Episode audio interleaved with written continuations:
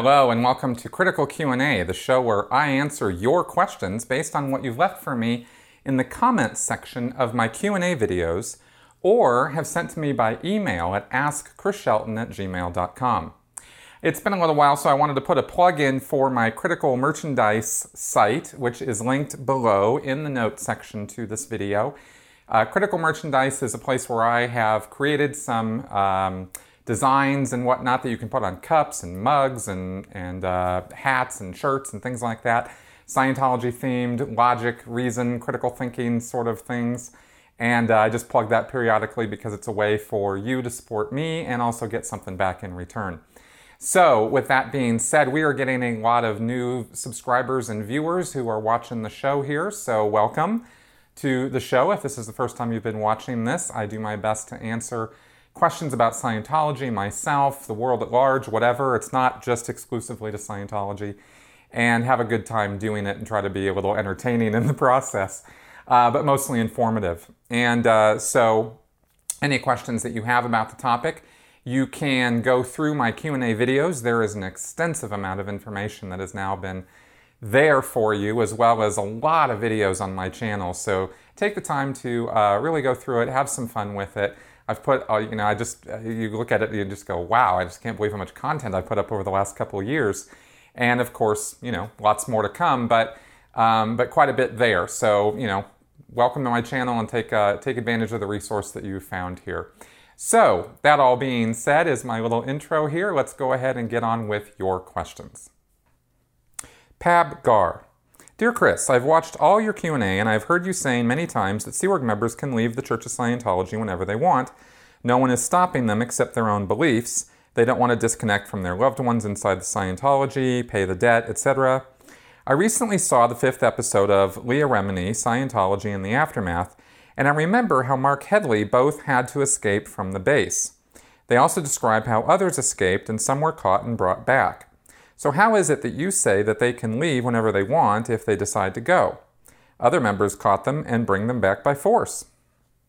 If you're a public person who is just paying for services, you're not obligated to go back into the church or do any services or pay for another service or something like that unless you want to. And no one can force you or lock you in a room. Um, but it has happened that you know very high pressure sales tactics have been used, including locking the door and things like that. That has happened with public Scientologists, but that's about as, as extensive as that gets, which is not to downplay it. It's not okay and it's not cool that that happens, but that's about as extensive as it gets with the public. With the staff members who work at the local churches, they exert high pressure sales tactics and they, of course, are Scientologists themselves. So they're, you know, uh, there's a lot of control put in on them.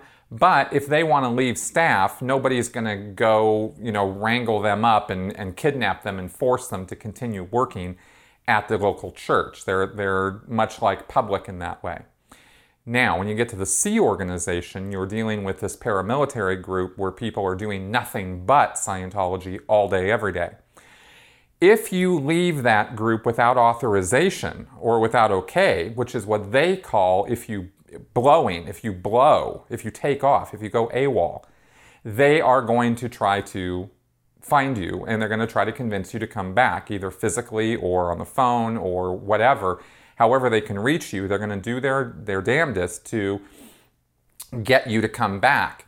The reason why is because if you take off like that, if you blow, you're not under their influence or control anymore and they're not they're not okay with that and they want to do something about that so that you are gotten under control so that if you leave it's on their terms not your terms so that they can continue to control you after you leave to the best that they can. Of course you know it, they can't control you completely like like I didn't blow okay? Let's so let me give you as let me give me sorry as an example of this I left the Sea Org on my own cognizance. I said I want to leave. They didn't. They didn't. You know, despite whatever they might claim, they didn't kick me out. They didn't dismiss me or anything like that. I one day said I want to leave, and um, and so there's a whole process you go through in order to do an authorized leave, where you're you're you're leaving forever. I'm not talking about just a leave of absence. I mean you're going.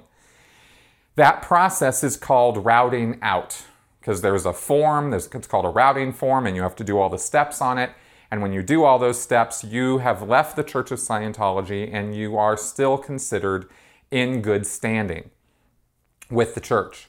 If you blow, they'll declare you a suppressive person. You're, you're not in good standing with the church. And if you don't care about that, then it's no big deal. But if you do care about it, then that is a reason for you to not blow. Um, but if you just want to leave and you want to still be in good standing with the church, that's how you do it, is you route out. You do all the steps that they make you do. It took me, I think, eight or nine months to go through all those steps because of, you know, delays and problems and various things. And they also, uh, when you're routing out of the Sea Org, you're a third class citizen. You, you don't get anybody's time. You're at the bottom of everybody's list as far as who to deal with or who, you know, who it is that they consider important to, to handle. So that's why it takes so long. There are people, even at the highest levels, like where Mark and Claire Headley were, the gold base or the international base in, in San Jacinto, there are people who left that group without blowing. You don't, that's not the only way to get out of there. You don't have to blow in order to get out of there. You can route out. It takes a long time, they'll put you through all kinds of nonsense, but you can do it. And generally, when people have been routing out, especially I think recently from what I've um, been hearing, they are paid, you know, enough money that when they sign their non-disclosure agreements, they have to abide by them, and that's why you don't necessarily hear a lot from people who have routed out of the Sea Org from the International Gold Base. Because there are people who are leaving there, they don't want to be there and they want to go, but they don't blow. They just route out. Okay, so there's two ways out, and one of them is authorized and one of them is not. And if you leave in, an, in a non authorized fashion, they will try to get you back. If you leave in an authorized fashion, they still feel like they have something over you because you have routed out so that you can be a Scientologist in good standing, so that you can keep doing Scientology or whatever. And so they feel like they've done more with you to get you under their under their influence and control, or keep you rather under their influence and control. That's, uh, that's the best short example or, or, sorry, explanation I can give you in this format for that whole thing. But I hope that makes it clear why you'll hear different kinds of stories from people who have left the church, right? Another example, by the way, of somebody who routed out years ago from the international base, uh, did not blow, was uh, Jeff Hawkins. And he's since come, you know, come forward, written books, have spoken out about it. He was in Louis Theroux's movie. So, so there's an example of somebody who got out of the international base but didn't have to blow to do it. Okay, there you go. Kawaii Pedal. What happens in cases when there is disconnection and child custody comes into play? As you know, legally, the parent without custodian rights needs to still pay for child support.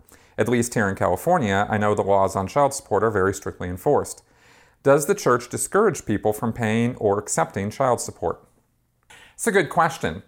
Um, if you have two people who are, you know, parents who are in Scientology, and one of them decides to leave Scientology and is declared a suppressive person for some reason, and the other parent is a Scientologist in good standing and they share custody with their child, the church cannot get in the way of that where they can say, no, Mr. Scientologist or Mrs. Scientologist, you um, can't accept child support from this suppressive person or you can't you know allow your child to see this suppressive person they will of course do what they can to try to enforce the disconnection and try to uh, work within the legal system to get the parent who has custody to not you know allow visitation legally on the part of the parent who you know is not a scientologist anymore who's you know a suppressive person um, so they will try to, you know, game the system as best they can, but they know that, you know, they're treading on, you know, legal grounds that they that the church doesn't have the ability to or power to uh, have their, you know, enforce their will, right? If the law says that Joe SP can see his kids, then the church doesn't have the ability to say, no, well, no, you can't. Um, however, now that all being said, in terms of the legal front, they will, the church will make sure that, you know, if, if let's say we have Mary Scientologist and Joe SP, okay, and they're sharing custody, Mary will be told to not communicate or absolutely minimum amount of communication with Joe right? Mary can't go out with Joe. Mary can't go on outings with the kid and with Joe, right? And that sort of thing, unless it's absolutely necessary or legally necessary to do, right? Uh, like if the parents had to go see a, I don't know, a social worker or a judge or something like that. But contact is kept at an absolute minimum. And in some cases, a Scientologist, a local, like a Scientologist staff member, might even want to be there with Mary when Joe's around, right? Just to make sure there's no hanky panky and also to make sure that Joe doesn't enturbulate Mary and this sort of thing, right? To add some more pressure on, on Joe. Um, but the church can't say, no, you can't see your kid. Um, but they'll uh, try to arrange things so that there's maximal amount of separation. Steve Brown, what do you think the end game for Scientology will look like? Some critics think it will retreat to Clearwater, closing and selling off all of the empty ideal orgs. Miscavige might follow the model of Hubbard and go into hiding to avoid criminal prosecution. Or he might use the money obtained by fraud to buy protection in a country where he can't be extradited. Your thoughts? I used to conjecture about this all the time, but I actually gave up on it because I realized that there are so many possible scenarios for what's going to happen to Scientology that conjecture on it is, you know, you have to have information and hard factual information in order to make positive predictions or conclusions about something. And the things that we need information on in order to determine what's going to happen with Scientology in the future as an organization um, rely on data we don't have. We don't know the, the, the ins and outs of the corporate structure. How much control does David Miscavige have over the passwords to the bank accounts. Where are all the bank accounts? How much money is in them? Who can access them and who can't? What, how, much power do the attorneys of Scientology have over those over that money? Were David Miscavige to be um, you know indicted or convicted of a crime or take off and go you know absent? How much control would he still have over those things if he were wanted by the law? how much of a chance is there that the law is actually going to try to prosecute David Miscavige, right? These kinds of questions need hard answers before we'd really be able to know what's going to happen with the church.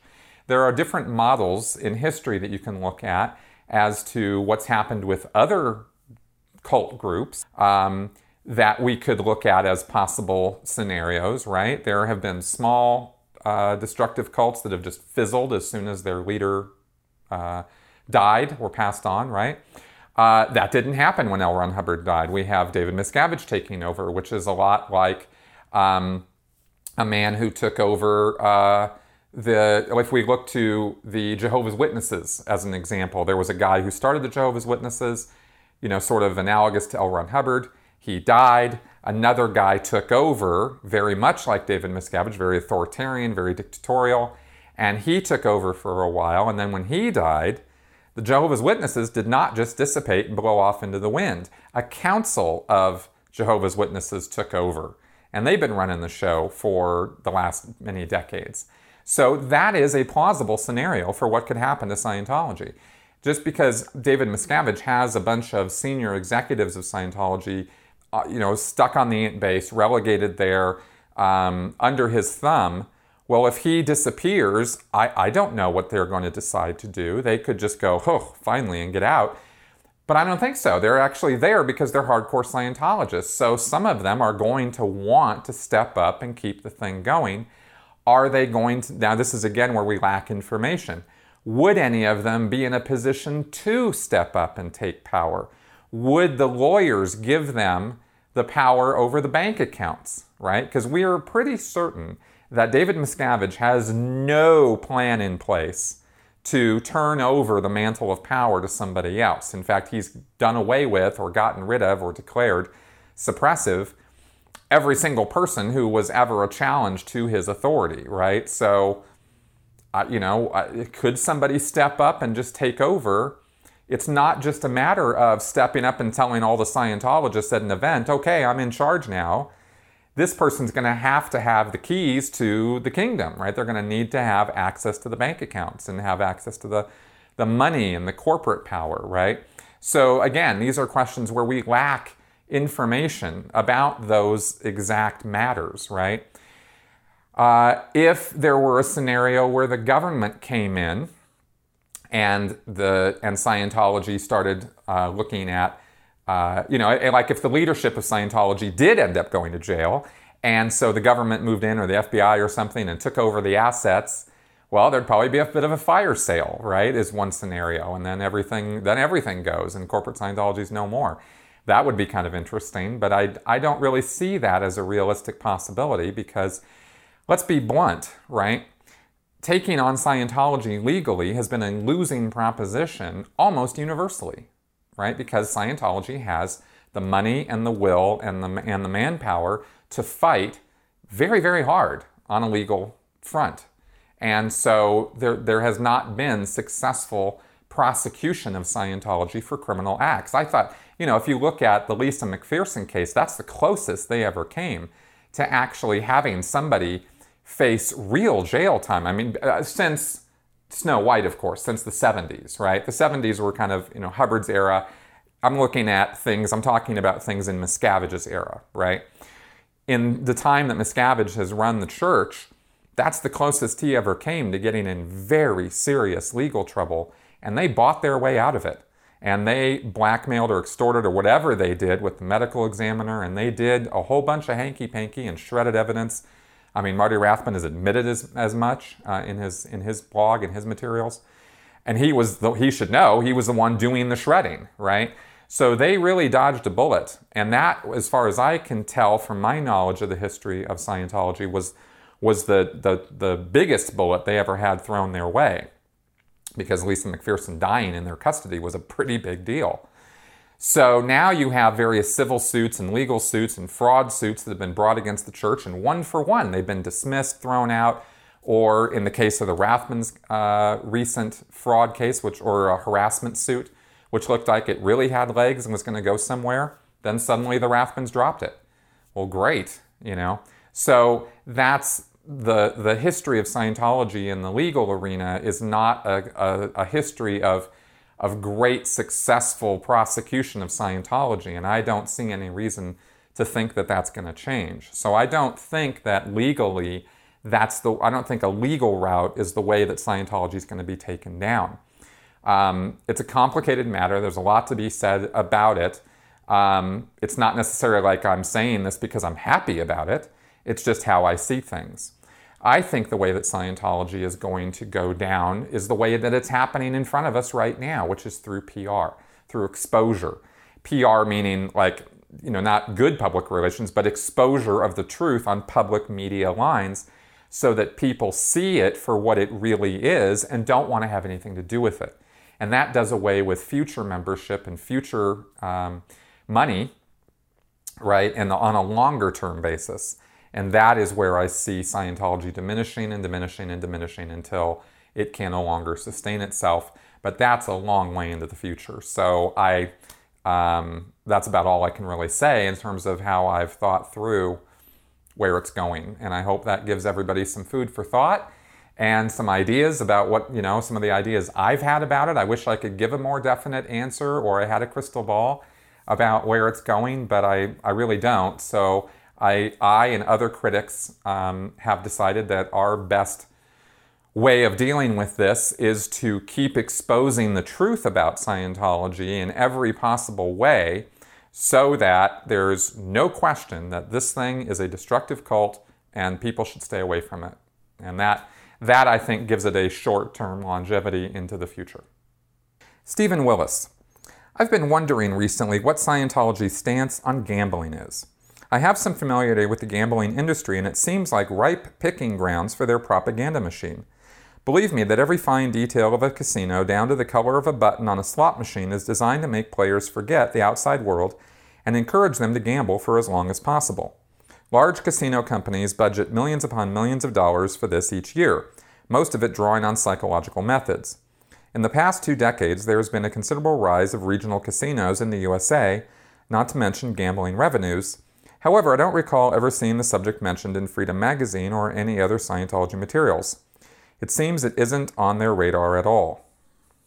Well, logics, Stephen, and um, I'm not exactly sure what's prompting this question because Scientology doesn't have anything to do with gambling and probably never will. As far as Scientology materials on gambling or what Scientology's attitude is about it, they don't care that much about it except Hubbard did write one issue, one bulletin called The Gambler. And he said that people who get involved in excessive gambling or uh, even I don't think he even used the word excessive, but people who get into gambling, you know, as a thing, are psychotic, are, are having like a, are, are, are get into a, psych, a kind of psychosis because of the addictive nature of gambling and that sort of thing, and that people can't really deal with it. So he kind of discouraged gambling, and if people who get into Scientology start talking about how they're gamblers or they make money with gambling or something like that, they'll be shown that issue in very short order and discouraged from doing a lot of gambling.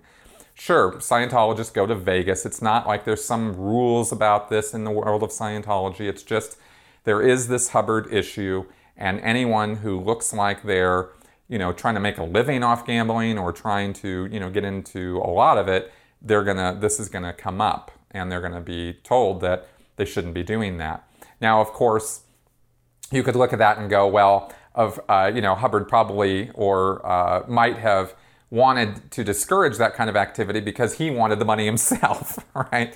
And that wouldn't be entirely unplausible either. But um, but anyway, all I can say is that there is an issue, and it does say that. And of course, there are people who have issues with gambling and should be discouraged from from gambling.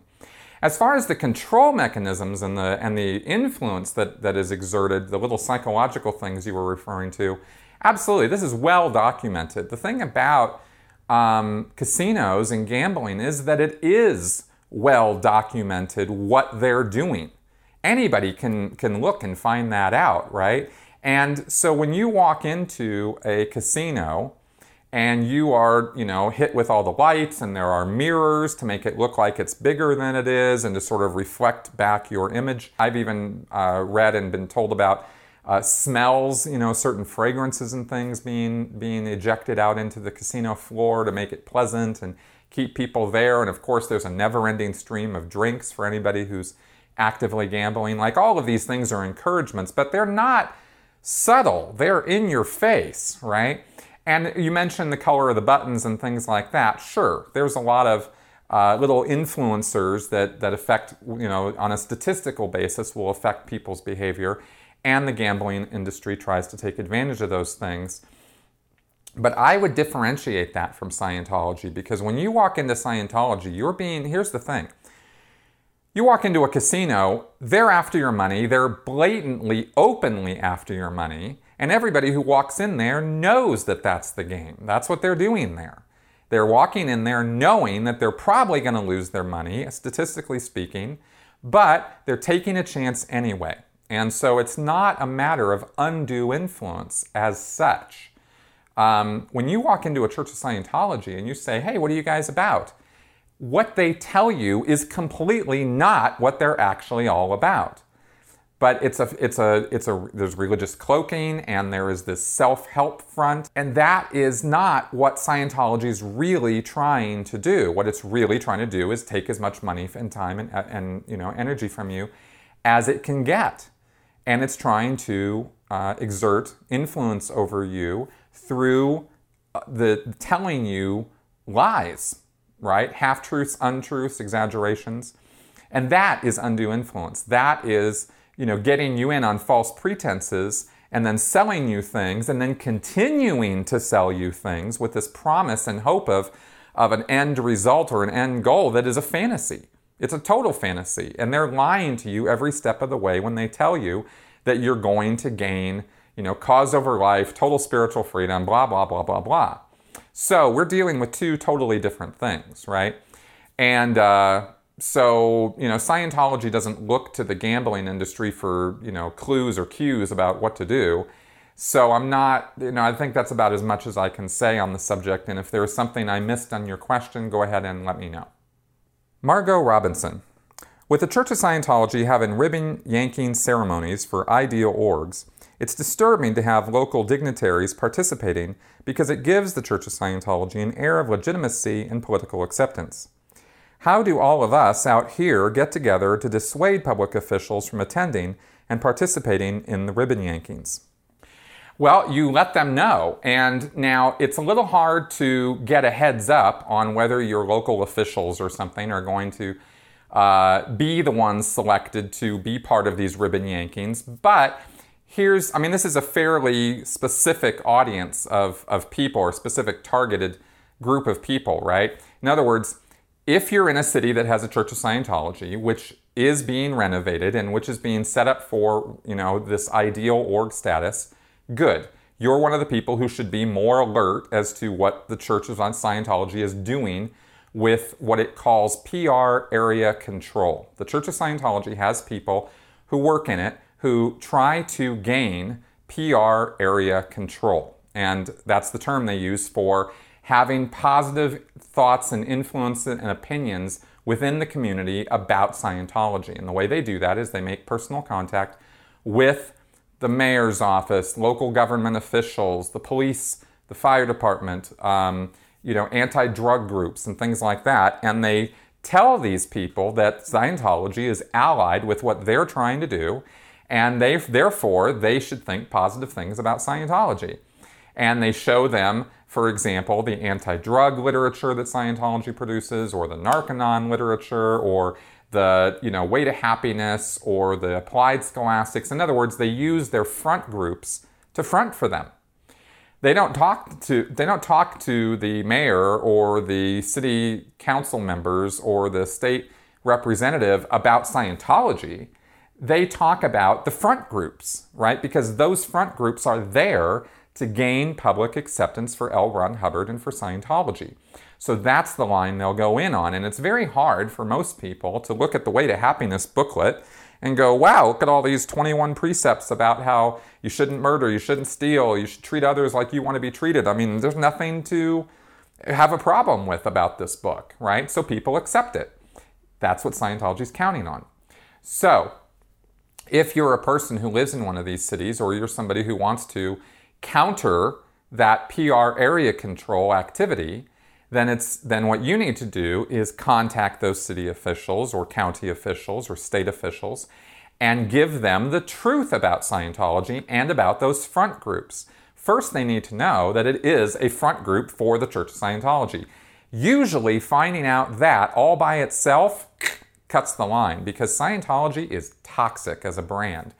So, if people find out that things are connected with Scientology, then you know that will usually cut it off right there in the early stages. Now, of course, if you're going to have a uh, you know one of these officials speak at a Church of Scientology opening, they will have connected the dots between the front group and Scientology. So at that point, what you need to do, where, where the person knows that the front group is Scientology connected, then you need to bring them the truth about Scientology. And it usually has to be done through um, personal contact because that's how Scientology is reaching out to these people.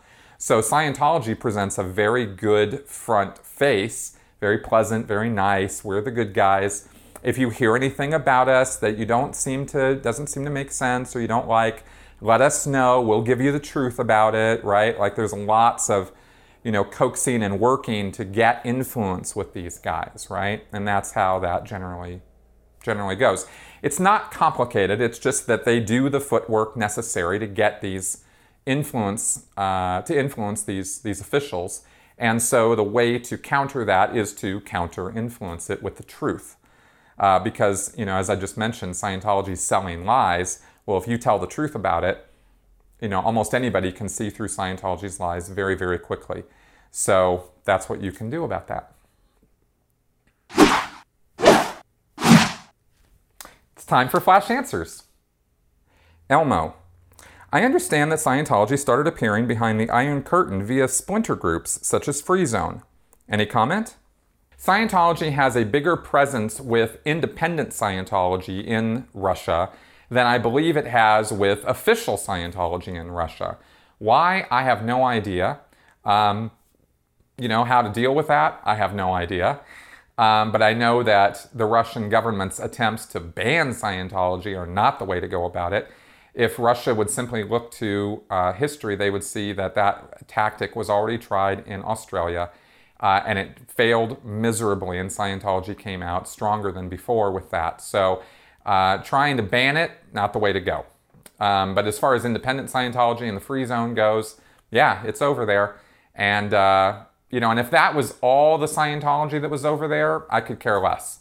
It's official Scientology and the official church that is the authoritarian uh, money making scam part of Scientology. Independent Scientology is whatever, you know.